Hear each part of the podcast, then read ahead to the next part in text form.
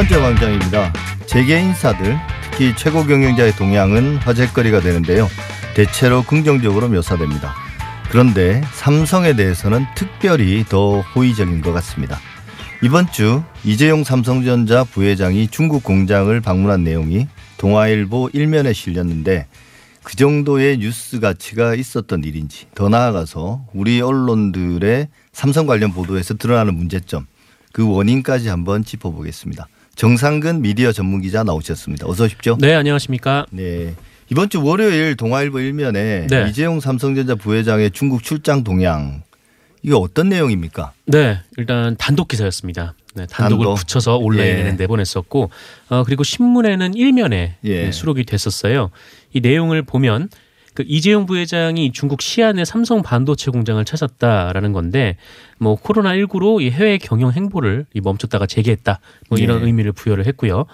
어 그리고 이 최근 이 반도체 시장에서 중국 추격이 만만치가 않은데 그 이재용 부회장의 이 중국 방문은 어 중국 시장을 지키기 위한 행보다 이렇게 의미를 또 부여하기도 했고 어 그리고 나아가서 이 미중 무역 갈등 속에서 예. 그 우리가 이 중국도 중요한 파트너로 보고 있다 이런 메시지를 좀줄 수도 있다라고 해석을 하기도 했습니다. 사실 사건 자체 이벤트 자체는 별로 뭐 평범한 것 같은데 그 해석이 좀 거창하기도 하고요.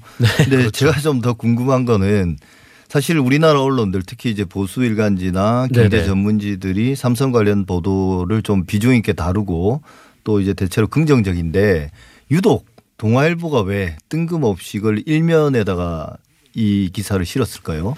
뭐 말씀하신 대로 사실 뭐 많은 우리나라의 언론들이 그 이재용 부회장의 동향과 관련해서 뭐 예. 굉장히 좀 비중 있게 다루기도 하는데 어 근데 저는 개인적으로 오히려 동아일보에만 나왔다라는 게 좀. 의아스럽기도 하더라고요. 예. 예. 평소 같으면 다른 언론에도 많이 나왔던데 어 그런데 뭐 동아일보가 뭐 단독 보도이기 때문에 뭐 본인들 나름대로 이 단독이라고 판단을 해서 일면에 배치할 수도 있고 그리고 또 하나 이 지점에서 관심이 가는 것은 이 삼성과 이 동아일보의 관계가 예. 어, 굉장히 좀 밀접한 관계라는 데 있습니다.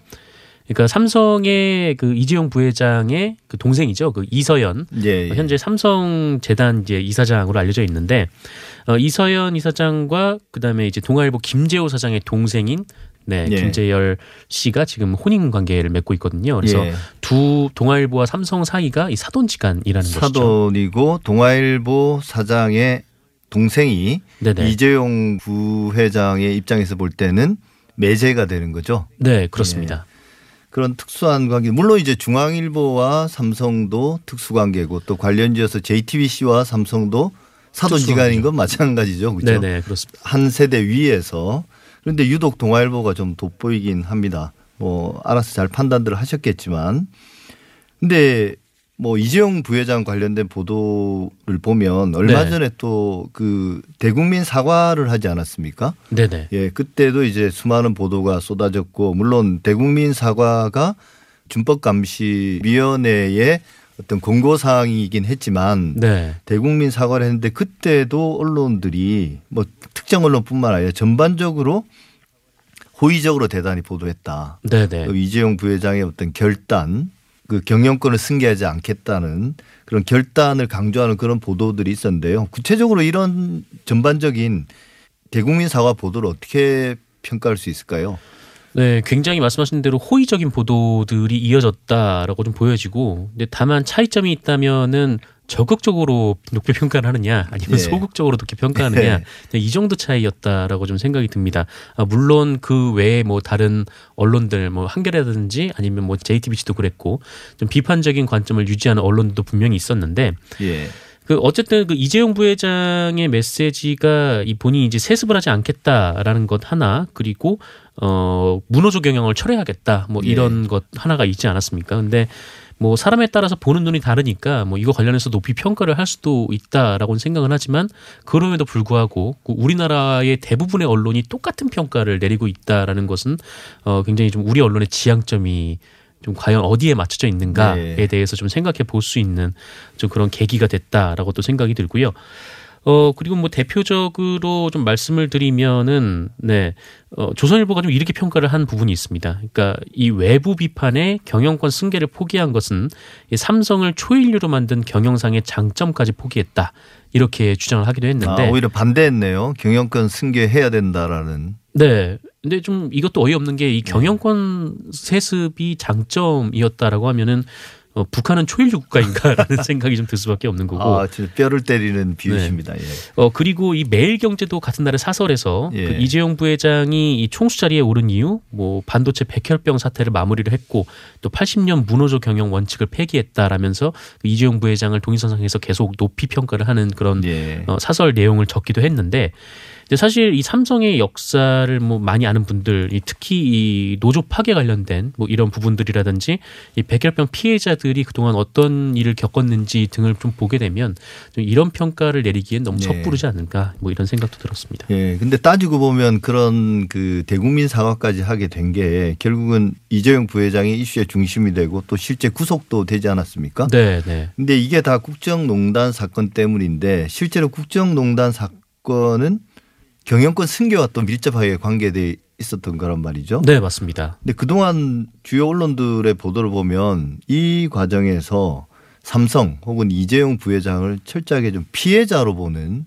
그런 어떤 시각들이 지배적이었던 것 같아요. 네. 근데 이게 실제로 이해- 이재용 부회장의 변호인단의 논리이기도 하고요. 맞습니다. 예. 그러니까 삼성의 주장인데 그것을 언론들이 그대로 차용을 해서 예. 삼성이 피해자라고 이제 묘사를 했던 보도들이 굉장히 많았던 거죠.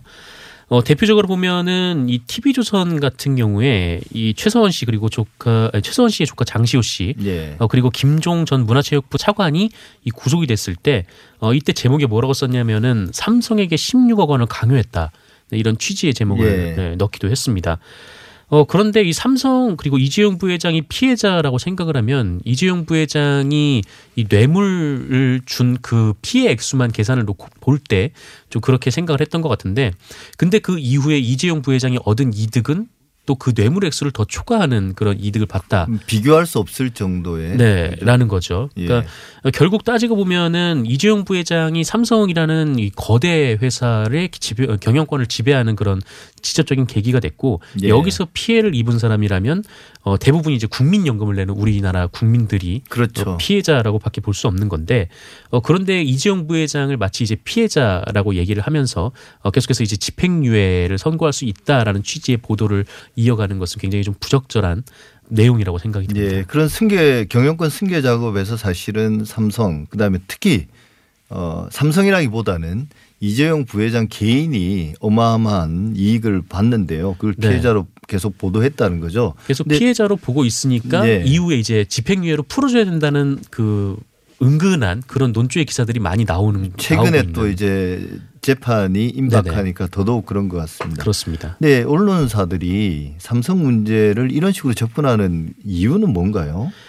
음, 뭐, 이게 제 개인적인 생각이긴 한데, 예. 어, 돈 때문이 아닌가라는 생각이 예. 드는 거죠. 단순하게 얘기를 해서.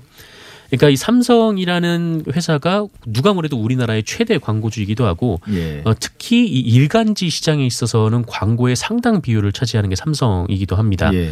어, 특히 이제 삼성이라든지 뭐 이른바 이제 4대 재벌의 광고 비중이 뭐 조선일보 같은 경우에는 뭐 몇 년 전 조사이긴 합니다만 거의 뭐 15% 이상을 차지를 하고 있고 예. 또 한겨레 같은 경우에는 뭐 25% 이상을 이 4대 기업이 예. 차지를 하고 있는데 어, 그렇다고 해서 이 4대 기업이 한겨레에 더 광고를 많이 몰아준다는 건 아니고 조선일보에 훨씬 더 많이 주는데 조선일보는 이제 다른 광고도 많이 받기 때문에 좀 이런 통계가 나온 거죠. 그래서 이게 만약에 삼성이 광고를 뺀다라고 하면은 여기에 타격을 받는 매체들이 굉장히 많다라는 거예요. 그래서 예. 이 삼성의 심기를 건드리지 않는 방식으로 기사를 써야 할 필요가 있는 거고 어, 실제로 삼성이 이 광고를 이용해서 그 언론사들을 길들이려는 시도가 지난 2008년부터 계속적으로 이어져 왔기 때문에 예. 이제 뭐 알아서 눈치를 보는 수밖에 없는 거죠. 예, 한때 그러니까- 그뭐 풍문삼아 삼성 광고 없는 날, 그러니까 언론사가 삼성을 비판하는 기사가 나가면 그 그날은 그 언론사에게 삼성 광고를 싣지 않는 네. 그런 풍문도 있었습니다. 확인되지 맞습니다. 않았습니다만. 이게 뭐 그냥 일종의 뭐 언론사 내부에서 도는 우스갯거리인데 예. 그 한국 시리즈 하잖아요. 예. 이 야구에서 그때 이제 삼성 라이온즈하고 그다음에 다른 팀이 올라가면 언론사에서 일제히 삼성을 응원한다라는 얘기가 있는 겁니다. 왜냐면은 한국 시리즈에서 우승을 하면 그 뒤에 이제 일간지에 전면 광고를 싣지 않습니까? 그래서 예. 뭐 감사합니다. 뭐 부이 몇 이렇게 광고를 싣는데 예, 예.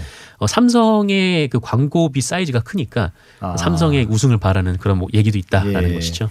그 언론과 삼성과 삼성 간의 관계가 좀 구체적으로 드러났던 사례가 그 장충기 전 삼성 미래전략실 사장 어 네네. 그분의 핸드폰에서 나왔던 특검 조사에서요. 네. 핸드폰에서 나왔던 그 문자들 물론 그 문자 안에는 뭐 언론인보다는 뭐 경제부처 고위 관료, 음. 뭐 장관이라든지 뭐 그다음에 이제 이 검찰 관련된 것들도 많이 쏟아지고 주로 인사청탁과 관련된 뭐 그런 것들이었는데요. 네네. 어 근데 그 당시에 이제 언론인도 좀 포함이 됐었죠. 네, 언론인 그리고 언론사도 이제 상당히 많았었는데 뭐, 뭐 대표적으로 어, 광고와 협찬을 노골적으로 요구를 하면서 예. 뭐잘 해주시면 뭐 지면으로 보답하겠다. 예, 네, 이런 그렇죠. 취지의 기사를 예. 그 문자 메시지를 보냈던 이 뭐 언론사의 광고국장도 있었고 이게 언론사 문제뿐만 아니라 그 기자들 개인의 좀 영달을 위해서 이 장충기 예. 전 실장에게 문자를 보낸 메시지도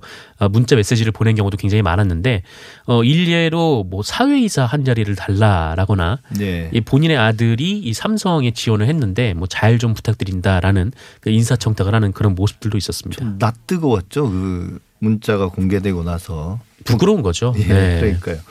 근데 이제 삼성이 언론과 직접적으로 연결되는 고리로 삼성 언론 재단이 이제 지목되곤 하는데요. 이게 삼성이 언론 재단을 통해서 언론인들을 어느 정도 관리해 왔다 이런 비판도 많았습니다 그동안. 어, 네. 그렇습니다. 그러니까 삼성 언론재단에서 좀 여러 가지 사업들을 하는데 이 중에는 언론인들을 그러니까 해외 연수를 보내주는 사업도 거기에 포함이 돼 있어요. 근데 예. 어, 생각보다 많은 언론인들이 이 프로그램을 이용하기 위해서 지원을 하고 또 삼성 그리고 또 LG도 있죠. LG의 예. 돈을 받아서 실제로 해외 연수를 갑니다.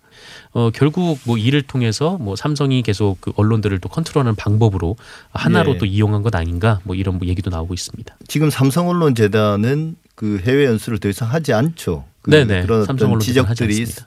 네, LG 상남 언론 재단은 계속하고 있고요. 멈췄다가 다시 예, 재개했습니다. 근데 보니까 그냥 주요 일간지와 방송사 기자들 중심으로 선정을 하더라고요.